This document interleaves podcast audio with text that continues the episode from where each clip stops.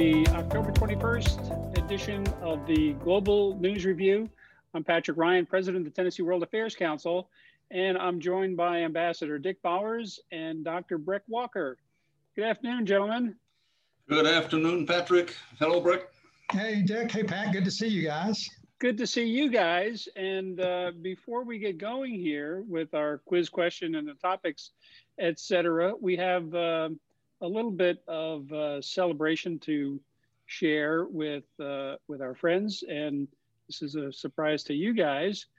Uh, this is our 100th podcast uh, from the Tennessee World Affairs Council. We started podcasting a couple of years ago, and we added webinars to our program back in March when the pandemic uh, afflicted everyone. But we have 100 podcasts, which include these uh, global news reviews, our election 2020 series, Global Nashville with Karl Dean, etc. And all those podcasts are available uh, under the uh, umbrella of Global Tennessee, and they're on SoundCloud.com slash TNWAC. So congratulations, gentlemen, for your hard work of producing uh, the show that we do here every week, along with uh, your participation in the other programs. You're up to 100 podcasts, and of those, 60 are um, of the webinar video variety. So uh, well done to uh, to Pat everybody Ryan, involved well in, done. uh, in the World Affairs Council. We Yeah, have, uh, yes, sir. Sorry, I was just going to say congratulations to you. And normally, I think when you're the hundredth or the millionth or something like that, you get some sort of prize, don't you? Uh, I, I heard that uh, the chairman of the World Affairs Council was going to buy us all steak dinners. Wonderful. Congratulations. That's quite an accomplishment. we'll, we'll have to see if he's in the audience there. And just a reminder that uh, you can find this is our wall of videos, uh, youtube.com slash TNWAC. Uh, there are uh, a, a wealth of uh, uh, global affairs awareness um, interviews and reports stemming from uh, the, the COVID uh, uh, onset back in uh, February. We talked with uh, a public health official from the, the Department uh, of Health of the state through uh, the Election 2020 series, talking about um, everything from uh, uh, country issues to Russia, China, et cetera, um, up through global issues. And then we had a fantastic uh, report last week with General John Allen and um Jessica Mathews on America's place in the world. And you can see on the right hand side there, those are uh, that's that's the list of our podcasts, uh, numbering now up into the 100 mark. So um, all of that there is is available for your viewing and listening pleasure. If you uh, want to take uh, Global Tennessee and all of the uh, various uh, specialties that fall under that rubric along with you for your jog or your drive in the woods uh, as you go out and refresh yourself, take us along in, in the podcast form. Okay, uh, one more uh, remarkable note that uh, we'd like to share. Um, and we have congratulations on the 100th uh, from Doreen Muller, and she is happy to be joining um, the first uh, Global News Review. Um, and I'll, I'll uh, uh, full disclosure, Doreen Muller is a cousin of mine in New York, so welcome, welcome, Doreen. Uh, glad you're with us.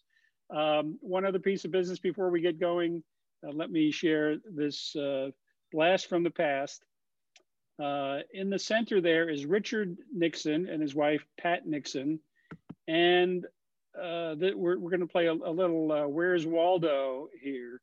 Um, Ambassador Charles Richard Bowers is somewhere in that picture.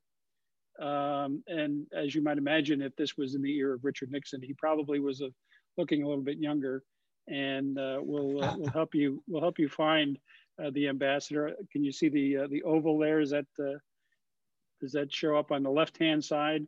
Ambassador Bowers uh, in uh, in the bespoke, uh, attire of a, a diplomat in Poland. He was uh, posted to the embassy in Poland. Um, can you fellows see him on the, the picture there? Yep, I Uh, recognize myself. I'm looking a younger version. yes, and and um, That was a dicey moment. The, the, the guy with the red tie kind of like biting his lip there. Right next to me is the head of the Secret Service detail there, and he he was really kind of worried that you know, wait a minute, we're not we, we don't have this under control. And the yeah. guy next to him is the head of the Polish security guys. So. I was the Polish English speaker, so I was translating one to the other and back and forth and figuring out what the what the heck they were going to do. Now, now we had to do a lot of research, but we actually were able to come up with a, a transcript of of that event, and and we determined that uh, that Nixon he was not waving to the crowd; he was pointing at you, and uh, he said, uh, "Thanks everyone for coming." And uh, Dick Bowers is over there, so uh, congratulations, Ambassador Bowers, on on your holding oldie, Pat. Okay, uh, let's let's get on with the show here. We've got our our topics of the week, and and Dick, as soon as they come up on the screen here if you could uh, do us the, the honor. Well, we got got our three big topics today. One is uh, Mexico and water wars, or don't drink the water, or who's got my water. I got a whole you know, all this going on. Um, but there's an issue down there, and we'll get into that. Uyghurs and global human rights. So the the Uyghurs are one of the one of 55 ethnic uh, groupings that the China recognizes, but they are being suppressed mightily at the moment by the Chinese. So we'll talk about that. And then we've got presidential debates, uh, international affairs, what's going to happen Thursday night. All right. And uh, pressing on, Breck, do you want to uh, get us through the question of the week? You bet, Pat. Thanks. Um, we've added a question to our What in the World quiz drawn from a United States Institute of Peace report. And TNWAC has enjoyed a close relationship with USIP, and we're pleased to highlight their insightful reports uh, from their website. So each week, question number five in our weekly quiz will be our USIP question of the week. And this week, that question is the protest movement in this country, driven mostly by youth, is preparing for new demonstrations on October 25th, a key anniversary. The protesters have made gains with the support of Grand Ayatollah Ali al Sistani. However, significant challenges remain. COVID and a downturn in oil prices have burdened the government of Prime Minister Kadhimi, which is facing the threatened shutdown of the US Embassy there. So, which country is this? Is it A, Libya? Is it B, Syria? Is it C, Jordan? Or is it D, Iraq? Thanks, Pat. All right. Um, we'll have the answers at the end. And again, uh, subscribe to the newsletter at tnwac.org, and you'll get that in your email inbox every Monday morning. And while you're on the website, uh, please sign up for membership to the World Affairs Council. That's how we buy the ambassador a steak dinner every hundredth uh, broadcast. All right, let's uh, jump in. Uh, Breck, I think you've got the lead on our uh, top story, which is uh, Mexico, uh, don't drink the water or whatever uh, variation on that that you and the ambassador have come up with. Okay, well, thanks, Pat. And Pat and Dick, I'll be, I'll give a brief overview on this, but we have a story today about a conflict between Mexico and the United States over water rights along the border between the two countries. Now, this is a story that brings together several different strands of the relationship with our southern neighbor, including the ramp up between the United States and Mexico following the uh, passage of the uh, North American Free Trade Agreement, uh, NAFTA, which was negotiated in the 1990s. Another strand is the sanctity of historical treaties between nations. A third strand is the impact of the sort of in your face diplomatic style of the Trump administration. Uh, the fourth strand is internal Mexican politics.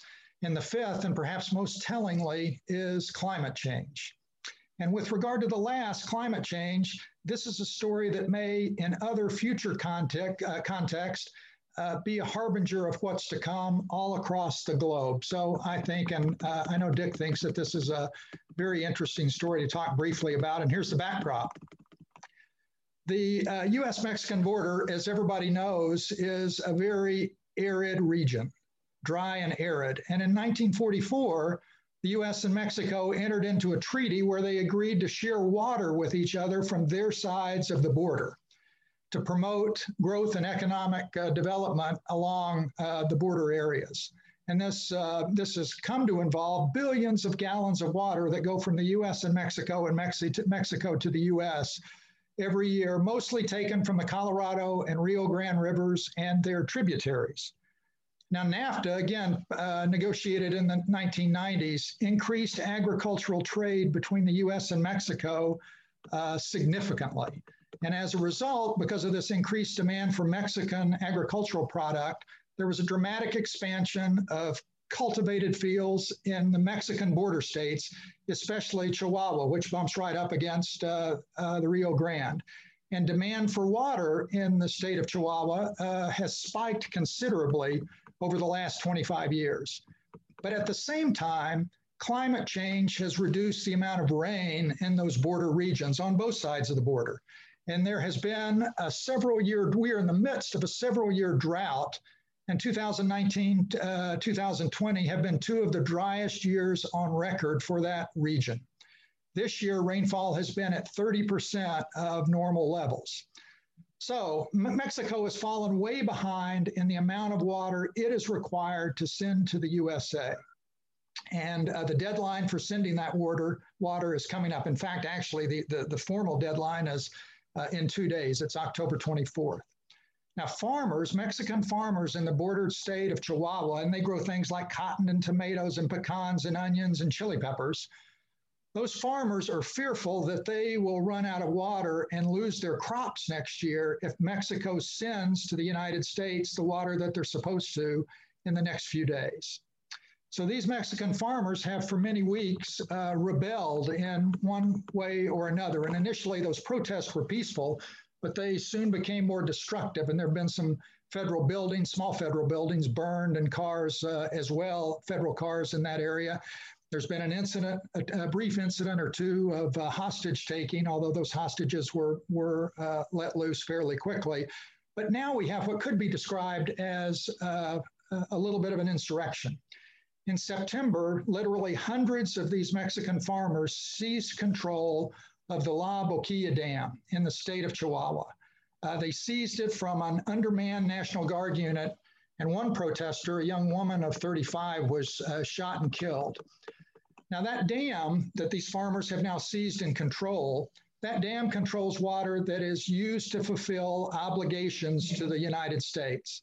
And so the takeover was intended to stop any further water distributions and instead to keep that water in Mexico for use by local farmers. Farmers.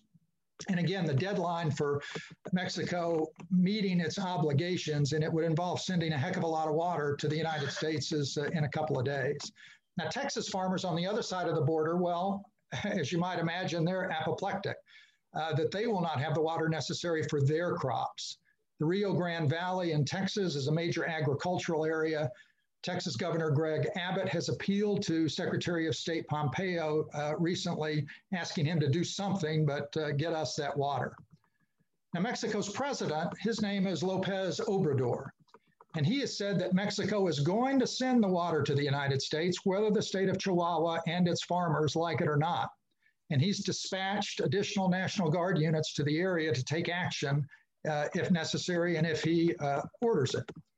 Now, the Mexican farmers in, the, in, in, in northern uh, Mexico in the state of Chihuahua say that President Obrador, who was elected two years ago on a center left political platform, that the president's not looking after their interest. They argue that his political support is centered in the working class of the more urbanized central and southern Mexico areas, and that northern Mexico, where they are, has historically supported Obrador's political opponents.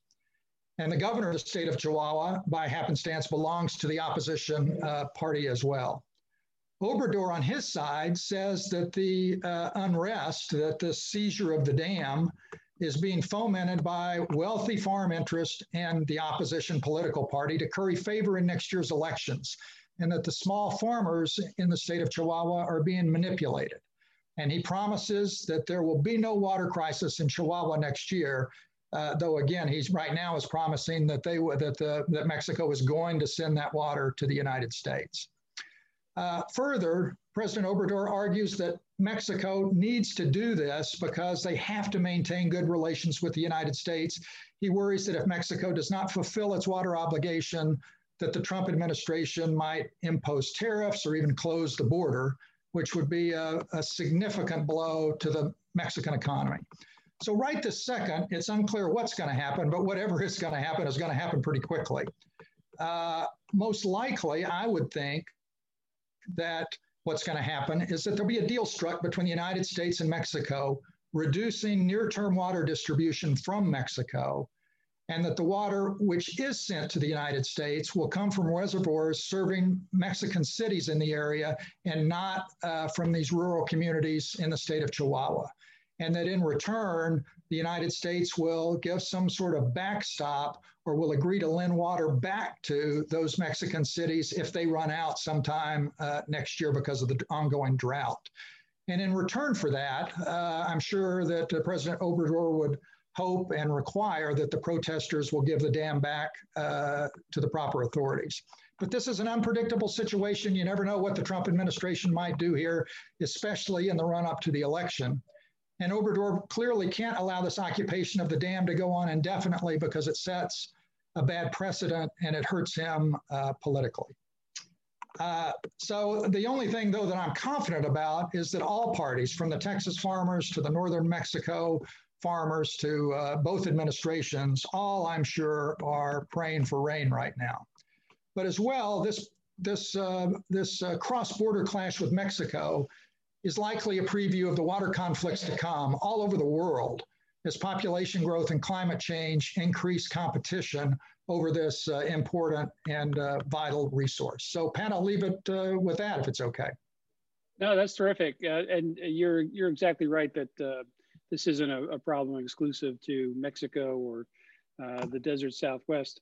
Um, you know, we've had years and years of competition over water, the Colorado River Basin, and, and other um, waterways that, that flow from one state to another, the competition for irrigation and uh, drinking water and, and, so forth. And the Colorado uh, flows through uh, several states and it's, it's critical. Uh, so this is really the first inkling of competition um, with the United States and one of our, our uh, neighbor countries.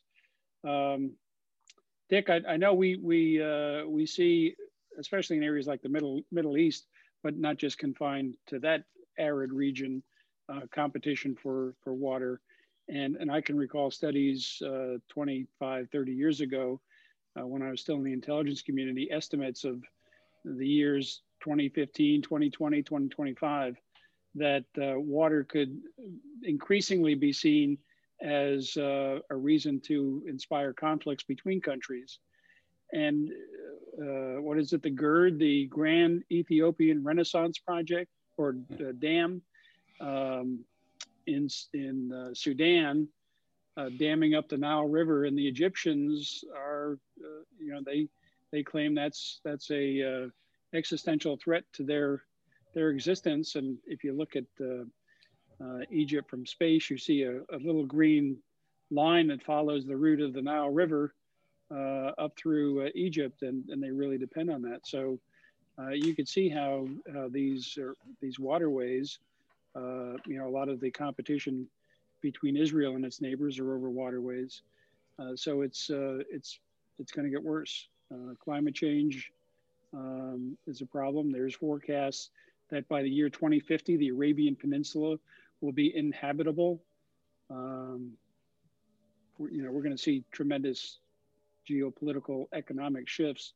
And we're already seeing it. Uh, a lot of the migrants going to uh, to Europe uh, are fleeing from from war and and other uh, you know, economic issues. But a lot of that is driven by climate change. The crops are failing, and and they just can't sustain themselves on the lands that their their forefathers uh, lived on. If I can jump back to the Mexican deal with that, uh, I think, Breck, you did an outstanding job kind of summarizing exactly what the issues and problems are. I, I looked into the original 1944 treaty, and, and interestingly enough, it says it only deals with the Rio Grande River from Fort Quitman down to the Gulf of Mexico. So El Paso is 80 miles north of Fort Quitman. And I said, wait a minute, why, why, why this chunk? Well, come to find out, and then in 1906, there was a convention between Mexico and the United States dealing with that section. Mostly it's El Paso and the area outside and Ciudad Juarez on the Mexican side. So the whole river is now covered. And in fact, there are three water basins, the Rio Grande Basin with all of its, its rivers, watershed, the Colorado and, and the Rio Tijuana, which starts mostly in Mexico, but partly in the United States, flows all through Mexico, and then ends up north south of San Diego. So all of these are now covered. But the one other fact about, I think you're right that that to the uh, the 1944 treaty gives preferences that the water is to be allocated according to preferences. And the first preference is domestic and municipal use. So that's basically drinking water for, for cities and towns. And second is agriculture. And the idea of, you know, well, we'll swap some water you can drink in your cities, but keep sending over the bulk water to, to make sure we grow the tomatoes. Um, I think that's probably what's going to happen. And the end, end story is my understanding we send a whole lot more water, water south than the south sends north. So, you know, one hardball option is you owe us a million gallons of water. We're going to keep a million gallons of water that we would have sent you otherwise. So it's not going to be an easy issue. And it's worldwide, as Pat, you pointed out. No, good good points all. I, I, think that actually the U.S. sends maybe four times as much water south in different areas than they yeah. receive it. But I uh, saw that same figure, but I was afraid to use it because I couldn't verify it. but it's pretty pretty clear we send more south than than they send north. Now, I didn't read the treaty, but so you may uh, be able to substantiate or correct this. But in reading about the treaty, uh, it doesn't have any enforcement provisions, and maybe that's uh, not that's so correct. unusual for treaties as a whole, but uh, that's interesting that it doesn't. It just it's says right. If one, if one, side doesn't live up to their their bargain, uh, there's there's nothing the other side can do except, well, we won't live up to our side of the right, bargain. Right, right. And it gets pretty technical. I mean, all of the various feeder rivers, for example, that flow into the Rio Grande, some of those rivers the we on the north side or they on the south side get 100% of that water in that river.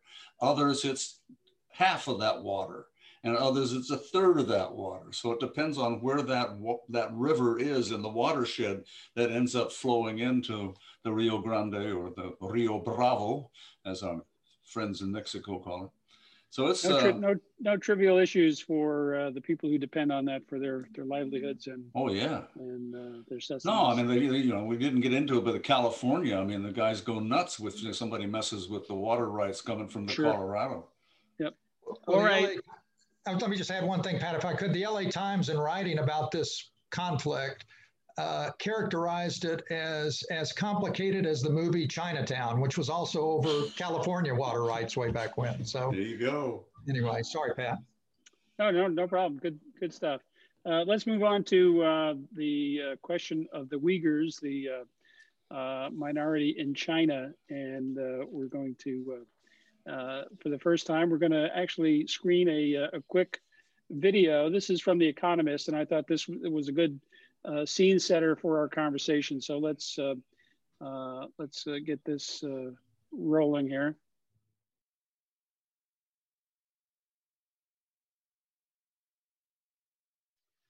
Well, that was uh, an interesting uh, report by The Economist, and um, it, it, summarizes what's going on in uh, Xinjiang province. Um, I, I, would note uh, a, a, couple of things. One is the uh, surveillance system in Xinjiang is is probably uh, the the Chinese surveillance system on on steroids, but it is not exclusive to Xinjiang province. It's ubiquitous in China that uh, surveillance, facial recognition, uh, accumulating big data, uh, knowing who's where, when.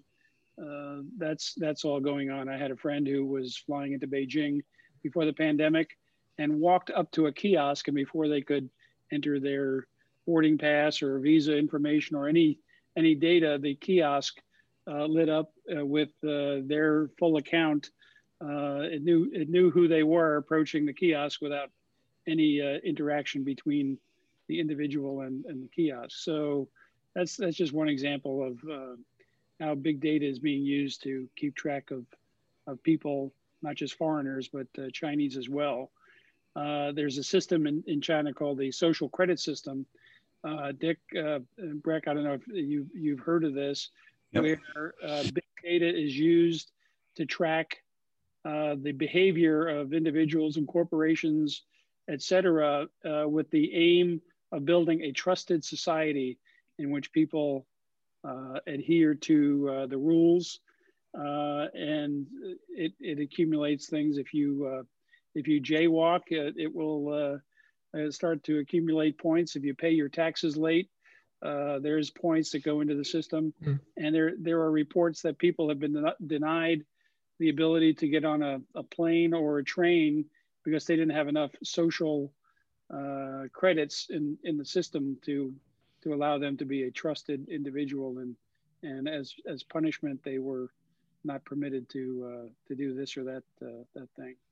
Uh, but getting back to the Uyghurs, um, uh, we've we've got a, a serious issue here of how to address that uh, given the current climate between Washington and Beijing. Uh, the, the Chinese are not going to tolerate anybody interfering in their internal affairs.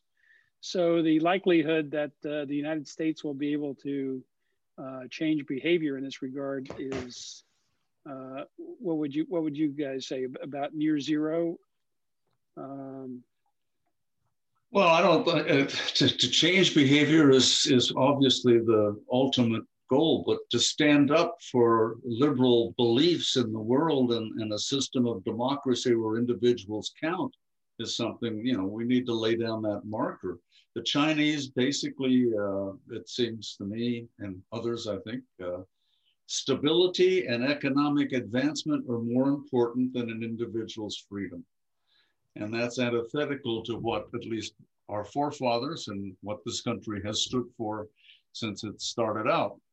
In the future, you know, security, because people are insecure, they will gravitate to someone who promises them some, some security.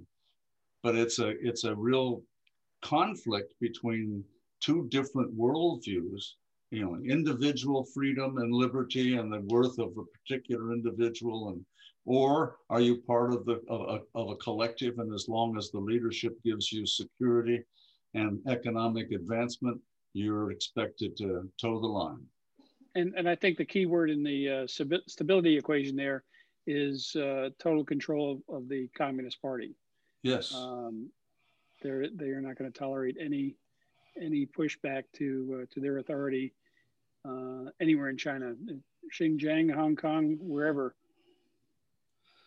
Well, I mean, uh, go ahead, Breck. I was just going to say it's it's interesting though that with all the mass migrations of meaningfully sized populations throughout Western from other places throughout Western Europe uh, and uh, parts of Asia, it's interesting that issues are being raised that haven't been raised before in terms of uh, that are that are from a government perspective national security issues. And if there were a large separatist movement uh, to develop in uh, northwestern China, that would present some problems for the Chinese government and even human rights advocates like, uh, if I'm pronouncing this right, uh, Aung San Suu Kyi in in Myanmar. she has come out for not as bad as the Chinese, but you know certainly has been in favor of so it's just interesting some of these issues that are raised now that are modern day issues that governments are, and again, I'm not in any way condoning the Chinese at all, but the governments are dealing with issues that uh, are, are difficult ones right now. Well, yeah, I know, think in the case the, of Aung San Suu Kyi, she, um, she was elected to uh, uh, the head of government there, even though the military is, is clearly behind what's going on in Myanmar. But she went to the UN and, and openly defended the government's actions against the Rohingya which uh, are basically ethnic cleansing, pushing them out into Bangladesh, uh, raiding villages. So there, has been um, open uh, genocide in, in the country, and, and she's uh, stood up. She's a Nobel laureate. Uh, there was uh, a movement among some activists to to strip her of her title of Nobel laureate. So uh, you're right. There's there's uh, being a human rights crusader, and then there's you know uh, towing the line within your own government. So, well, one one of the things that the Chinese are trying to do is basically extinguish Uyghur culture. I mean, first off, the idea that there, you know, there can be Muslims practicing their religion is antithetical to the control of the Communist Party. And I think there's been there part of this effort on the part of the Chinese for Uyghur women to marry a Han Chinese man so that they can eventually dilute the Uyghur culture and ethnicity. So this is, you know, I, blatant racism basically is what this is all about. Well, and, and there have been involuntary sterilizations of uh, Uyghur women. Yes, exactly. So the question is, what what do you do? The uh, the U.S. government is, uh, you know, going toe to toe with China over so many issues, and and and this is uh, one of one of uh, many issues. It, it certainly is uh, at the top of the list in importance, along with security and other issues. there's talk of boycotting the 2022 Winter Olympic Games in in China. Um, trade sanctions. Uh, what, what's what's the view from uh, the State Department, Ambassador? You lay down a marker. You tell them this is unacceptable and it's going to impact adversely our relationship. It doesn't mean we stop talking to them, but uh, you have a whole panoply of kinds of things, as you mentioned. You can boycott this or put a tariff on that. I think in the in the bully pulpits of the world, we need to start engaging again. I understand that China and Russia last week became were elected to the UN Human Rights Council. Well, both of these countries have horrible records. But the way the UN is currently structured and the way the US is no longer leading in the UN like we did in the past, these kinds of things will happen. And China will push its development model, which is we provide you security, safety, and economic growth, and we provide a country you can be proud of. So just shut up and toe the line. Well, that's certainly not the idea of a, you know liberty as we we understand it, and the right of an individual to pursue his or her own path to the life they want to have. Not a good year for the Universal Declaration of Human Rights. It is not. No, it's not. All right. We need Eleanor Roosevelt the... to come back and uh, you know help us out in some of these. I, I think the footnote, uh, moving on from uh, China and the Uyghurs, is that um, uh, there's there's a marked increase in the suppression, excuse me, of human rights around the world as COVID-19 provides a lot of autocratic uh, regimes or uh, autocratic wannabes uh, the cover of uh, suppressing human rights. So you know we've seen even in places like India, where the the Prime Minister Narendra Modi is evoking aggressive Hindu nationalism and the uh, the Muslim minority there, if you can call 300 million people a minority, um, are uh, are basically second class citizens. Likewise, in the Philippines, uh, Rodrigo Duterte is uh, violating every every uh, canon of uh, human dignity and murder campaigns against criminal suspects, whether they are or aren't uh, Brazil, Thailand, Hungary, other other countries around the world are are taking advantage of the cover of COVID to put down demonstrations. There was even in Israel there was an effort to put down a demonstration uh, using COVID as uh, the reason to prevent people from protesting Prime Minister Netanyahu and and his being charged for various crimes there. so gentlemen, any any comments uh, before we move on about the the state of the world? Strong just... men love fear. Whenever there's fear and insecurity, somebody can come around and say, "I will take care of that. I will make it good for you." And there are people, unfortunately, out there who listen, including in the United States.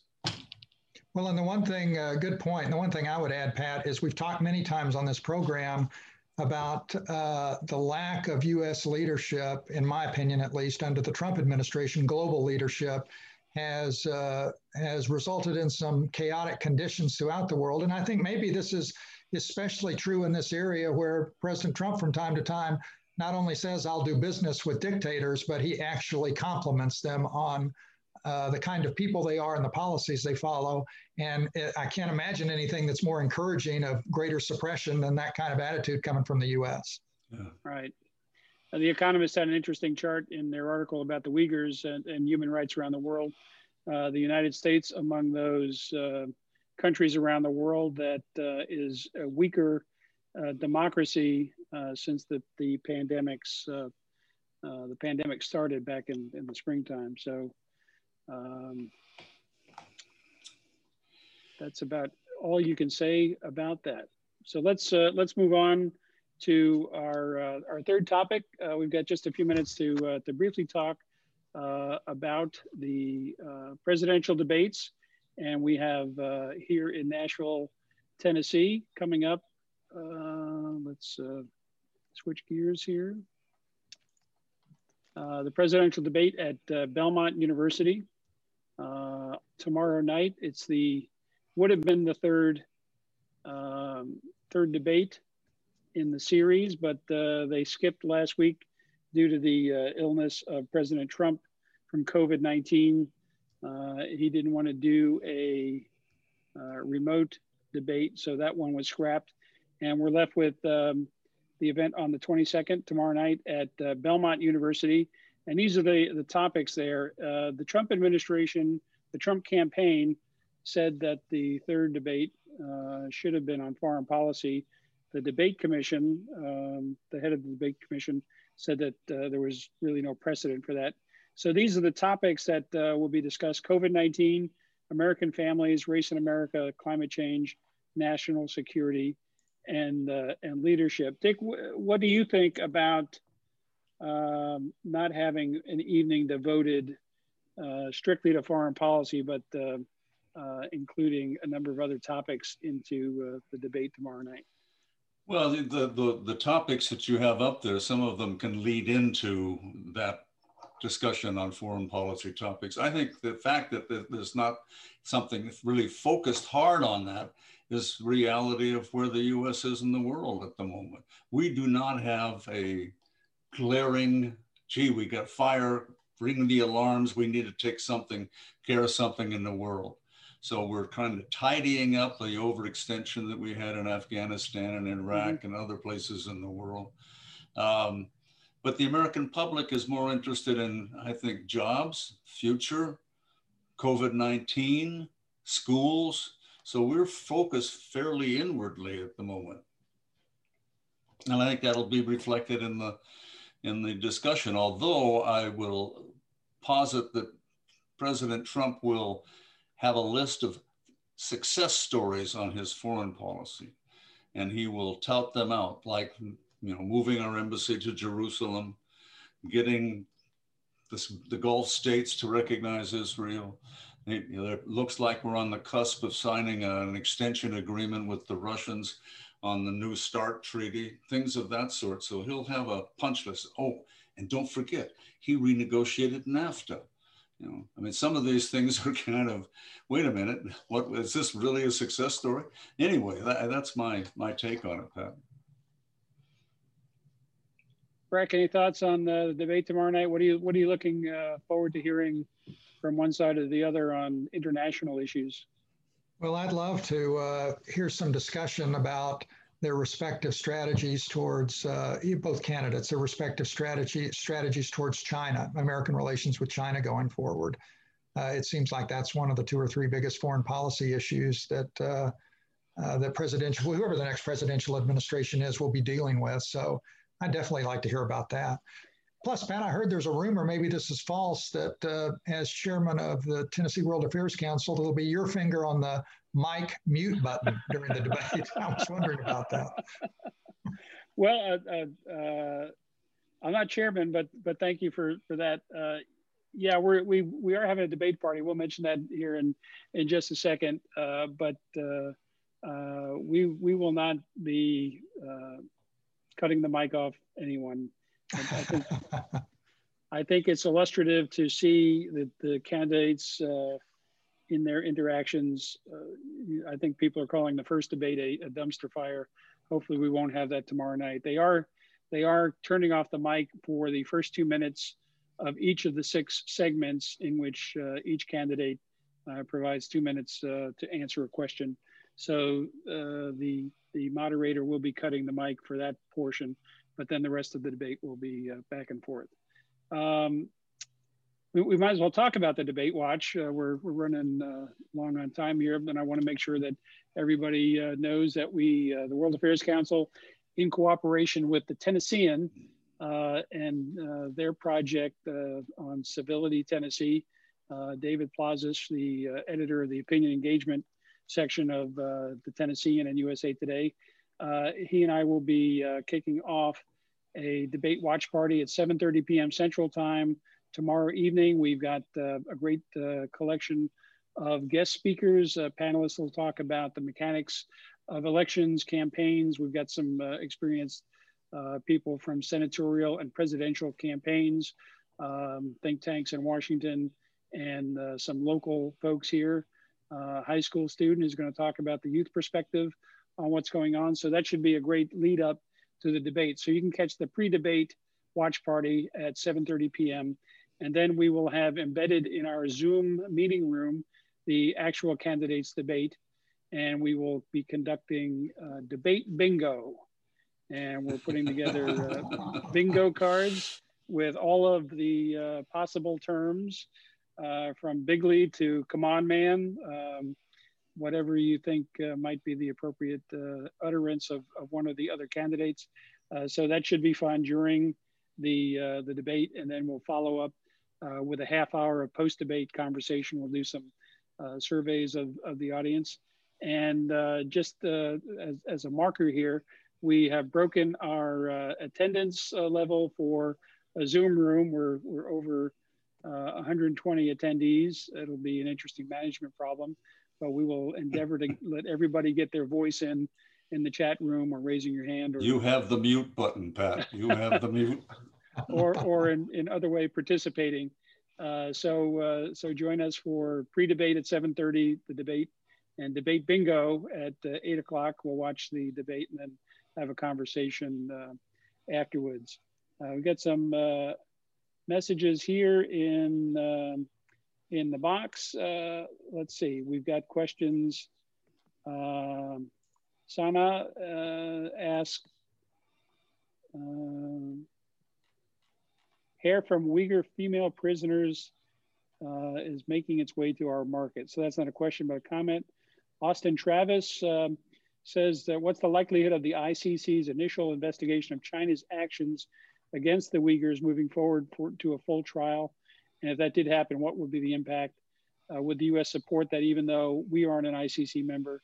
Some general questions for the Gambia case against China and the ICJ as well. Uh, Dick, I don't know, and, and Austin, you, you probably know the answer. Uh, I suspect China is not a party to the ICC. Um, we'd have to do a, a I suspect the same. I you know, I don't know for sure, but I would suspect they are also not. Yeah, Austin is correct that the United States is not a signatory to the ICC. In fact, the uh, State Department has uh, sanctioned um, some figures from the uh, the court over a case involving Israel, um, and uh, there's there's been some pushback on that. Uh, so we'll have to uh, take a look at that. But uh, I, I, think the answer would be that China would uh, resist any um, interference from anybody, uh, the, the UN or a sovereign country, um, as far as interference in its internal affairs. I agree. Now, now whether the ICC has any legitimacy in China, we'll, we'll have to check that out. But I think that's that's the answer. Um, Michelle Chan asks uh, or comments the U.S. Um, and Saudi Arabia in five year wars against Yemen creates the biggest humanitarian crisis in Yemen. Million children uh, will be starved to death. A big violation of human rights. Yes, I, I think um, uh, human rights organizations are, are standing up against uh, the, uh, the campaign in uh, Yemen between the Houthis, uh, the Yemeni government, uh, the Saudi military. The UAE, UAE was involved in a larger way, has pulled back some. but that's uh, Yemen was in terrible trouble to begin with in terms of its economic development. There's a place where water resources um, are, are, terribly taxed.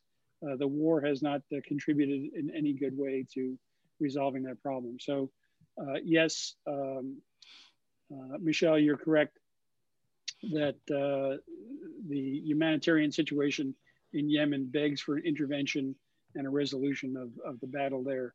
Unfortunately, it's it's a it's a symbol of the uh, the proxy war between Saudi Arabia and Iran. Uh, Saudi Arabia claims uh, that Iran is involved in arming the Houthis. Uh, there's been ample evidence of that. Uh, Iran claims that uh, Saudi Arabia has no business there. So um, it, it's probably going to involve a larger resolution of differences between Tehran and Riyadh over their competition before the Yemeni situation is resolved. Dick? No, I was just going to say, I think it reflects the fact that you know we have been supporting the Saudis in this effort from the get-go in terms of supplying munitions and equipment and various kinds of things, and basically it has not become a political issue in the United States, except yeah. for particular uh, groups who might want to try to rally pro or con. But Congress hasn't done anything about this. Uh, it's not people talking about, gee, we got to take care of this kind of thing. So it reflects the isolationism, if you will, or the inward focus of uh, the American public. Yeah. Okay, well, let's uh, uh move along here. We got to get to uh, Breck's question. Uh, but first, I want to mention uh, that if you're not already aware of our Election 2020 series, please take a look at the archives that we have of these panels. we really can't portray in this slide the quantity and quality of speakers that uh, came together uh, for these programs, um, ambassadors, uh, specialists from think tanks, uh, scholars, military people uh, across the board, some top tier individuals got involved in this Election 2020 series. And all of these are in the archives at the youtube.com slash TNWAC. So check them out. We still have the election watch party, uh, the debate watch party, and part two of America's Place in the World. That will be uh, a week from tomorrow. Ambassador Tom Pickering and Ambassador John Kornblum, uh, moderated by Professor Tom Schwartz. And then uh, several weeks uh, after the election, we'll have a, a special program called uh, What's Next. So that's it. We're going to uh, jump to our question. gentlemen, any other comments before we work our way out? No, thank you. okay well, we'll get uh, we'll get on the, the question. Breck, over to you. All right. The question was again, which country is uh, going to have youthful demonstrations wrapped around a significant anniversary on October the 25th? And the answer is D, Iraq. Great.